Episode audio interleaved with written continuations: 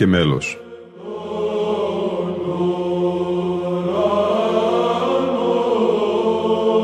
Προσεγγίσεις στη μυσταγωγία της ψαλτικής τέχνης.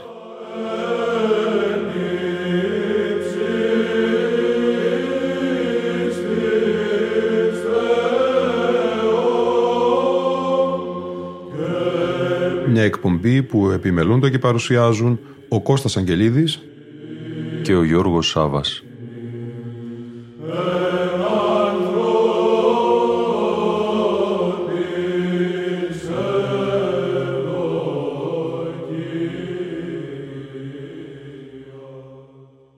Αγαπητοί φίλοι ακροατές και φίλες ακροάτριες του διαδικτυακού ραδιοφώνου της Πεμπτουσίας, η εκπομπή μας έχει στόχο να γνωρίσουμε την ψαλτική έκφραση των ομοδόξων χριστιανικών λαών με την εντόπια γλώσσα και μουσική παράδοση.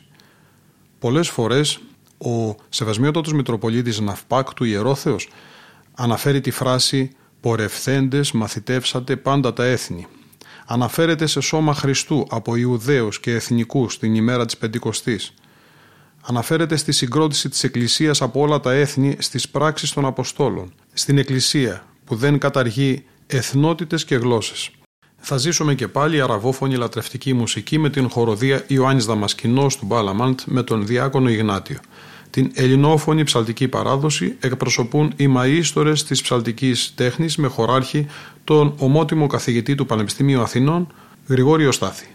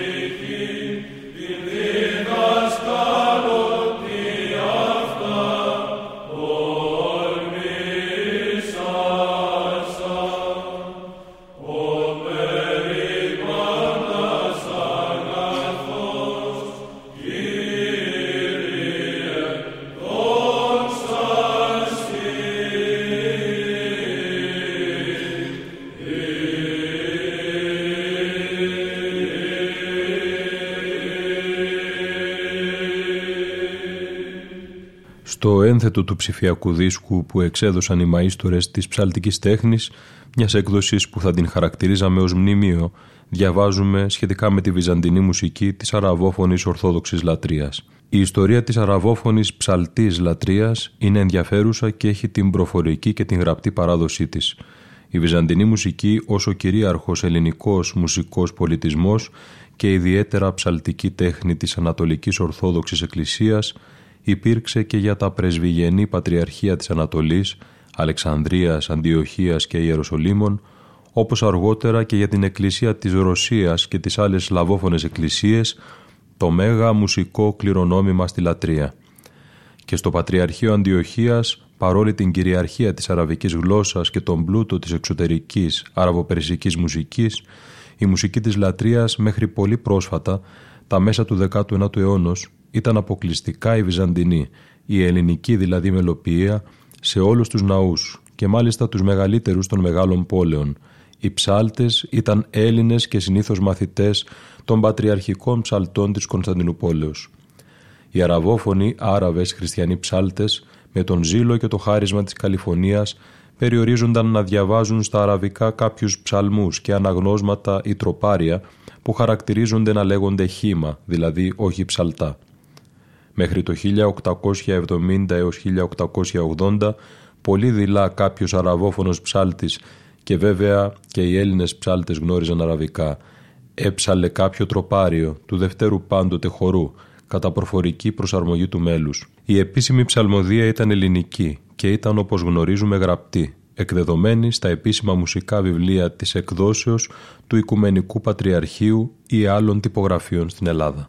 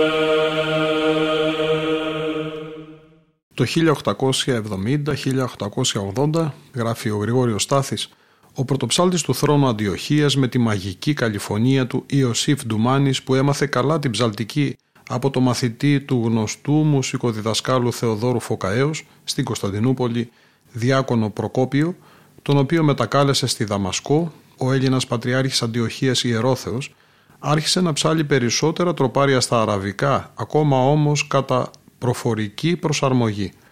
Ο Ιωσήφ Ντουμάνης από το 1860 ήταν και έψαλε στην Τρίπολη του Λιβάνου.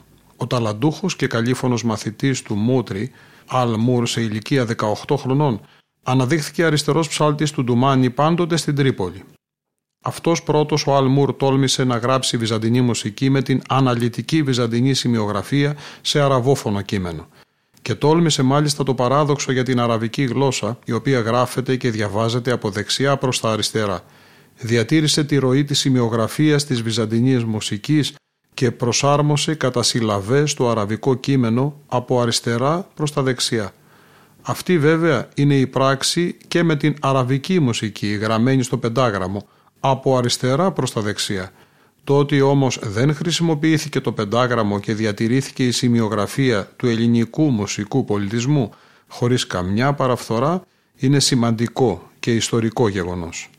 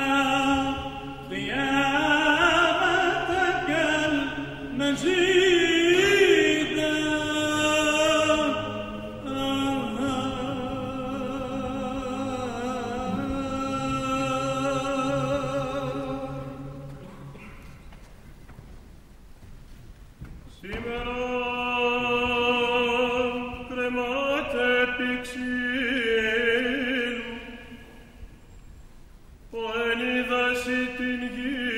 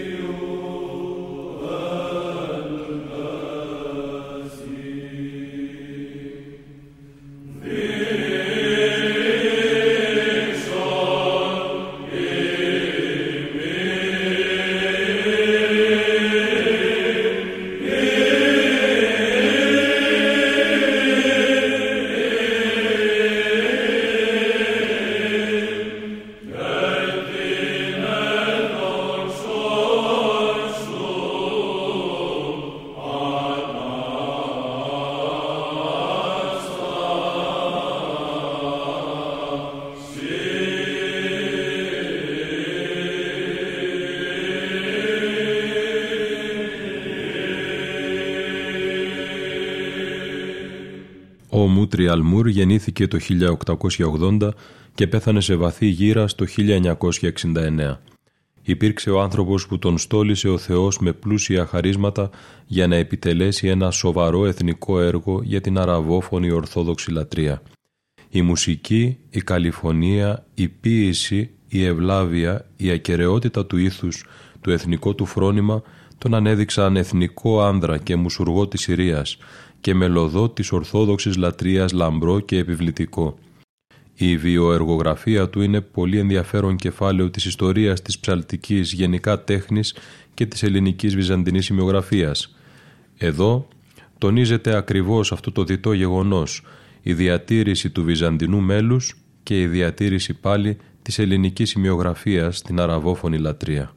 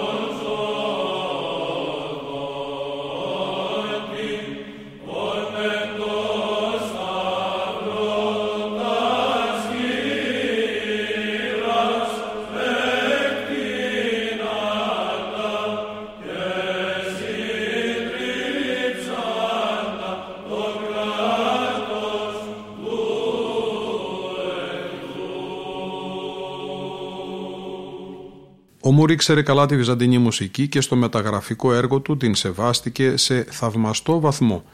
Δεν προσάρμοσε το μέλος στο αραβικό κείμενο, αλλά το αραβικό κείμενο στο μέλος, το οποίο κείμενο πολλές φορές το άλλαζε με άλλες λέξεις ή αντιμετάθεση λέξεων για να ταιριάζει στον μελικό τονισμό.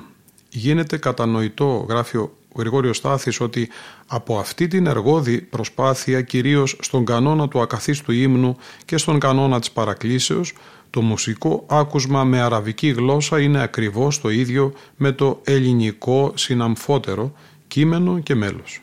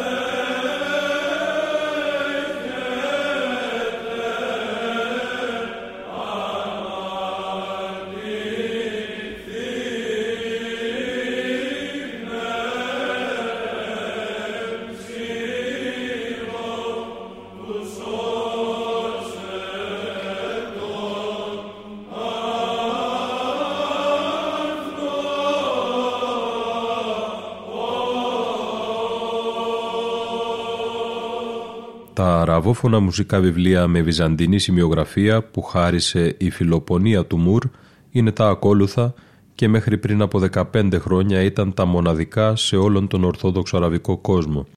Πρώτον, Αναστασιματάριον, ακολουθία των Κυριακών στους οκτώ ήχους και τριώδιων.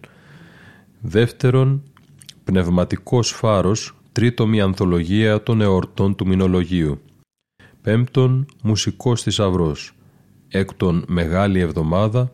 Έβδομον, Πνευματική Κιθάρα, τροπάρια της Οκτωήχου και Θεία Λειτουργία. Όγδον, Οι χαιρετισμοί της Θεοτόκου. Το βασικό περιεχόμενο αυτών των βιβλίων αποτελεί προσαρμογή στην αραβική γλώσσα της καθιερωμένης μουσικής των Ελλήνων μελουργών Πέτρου Πελοποννησίου, Ιακώβου Πρωτοψάλτου, Γρηγορίου Πρωτοψάλτου, Θεοδόρου Φωκαέως και άλλων. Και υπάρχουν και πρωτότυπες συνθέσεις στην αραβική του ιδίου του Μουρ, όπως χερουβικά, κοινωνικά, δοξολογίες, λειτουργικά, δοξαστικά και άλλα. Ο Μουρ μελοποίησε ακόμη τον εθνικό ύμνο της Συρίας και του Λιβάνου, τρία κλασικά τραγούδια και άλλα περίφημα ποίηματα.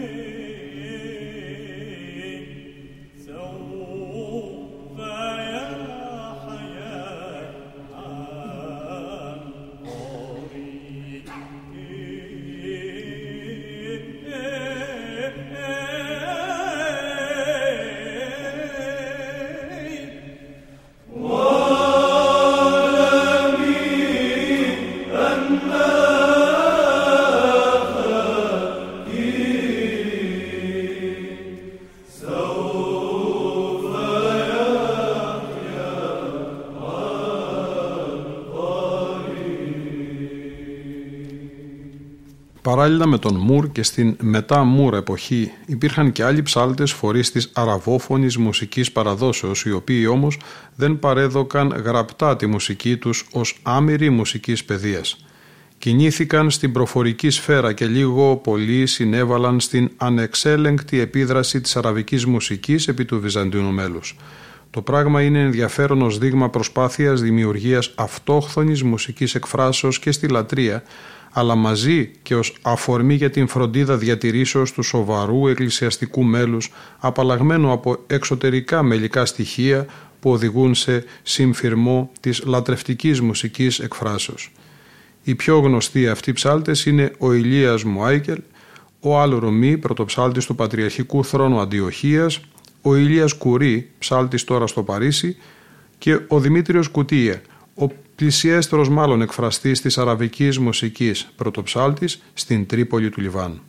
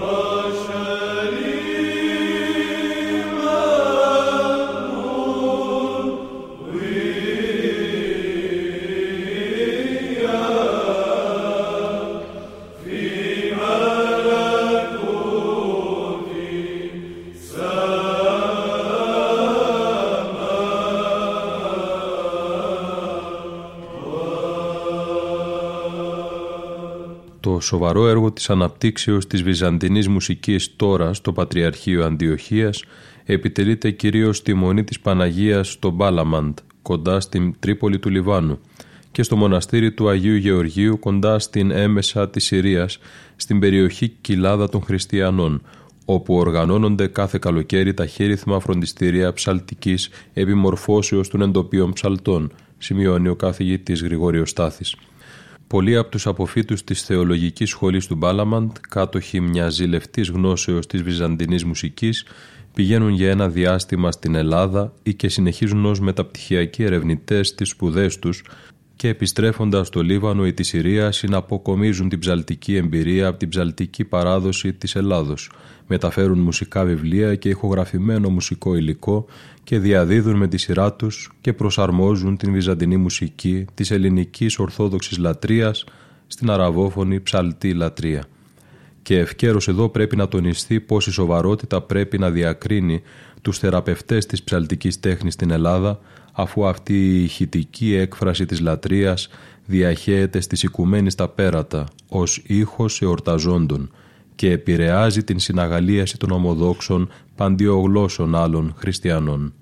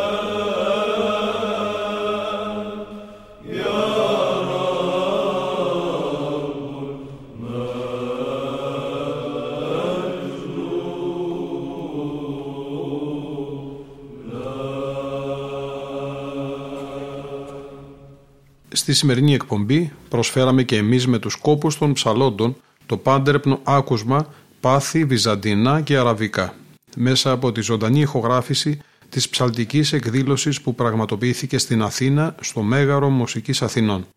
Είναι όπως σημειώνει ο ομότιμος καθηγητής του Πανεπιστημίου Γρηγόριος Στάθης η έκφραση της ελληνόφωνης και αραβόφωνης λατρείας για ψυχική αγαλίαση και ανάταση. Από τους Κώστα Αγγελίδη, Γιώργο Σάβα και Λίνα Φονταρά πολλές ευχές, καλή αντάμωση και πάλι.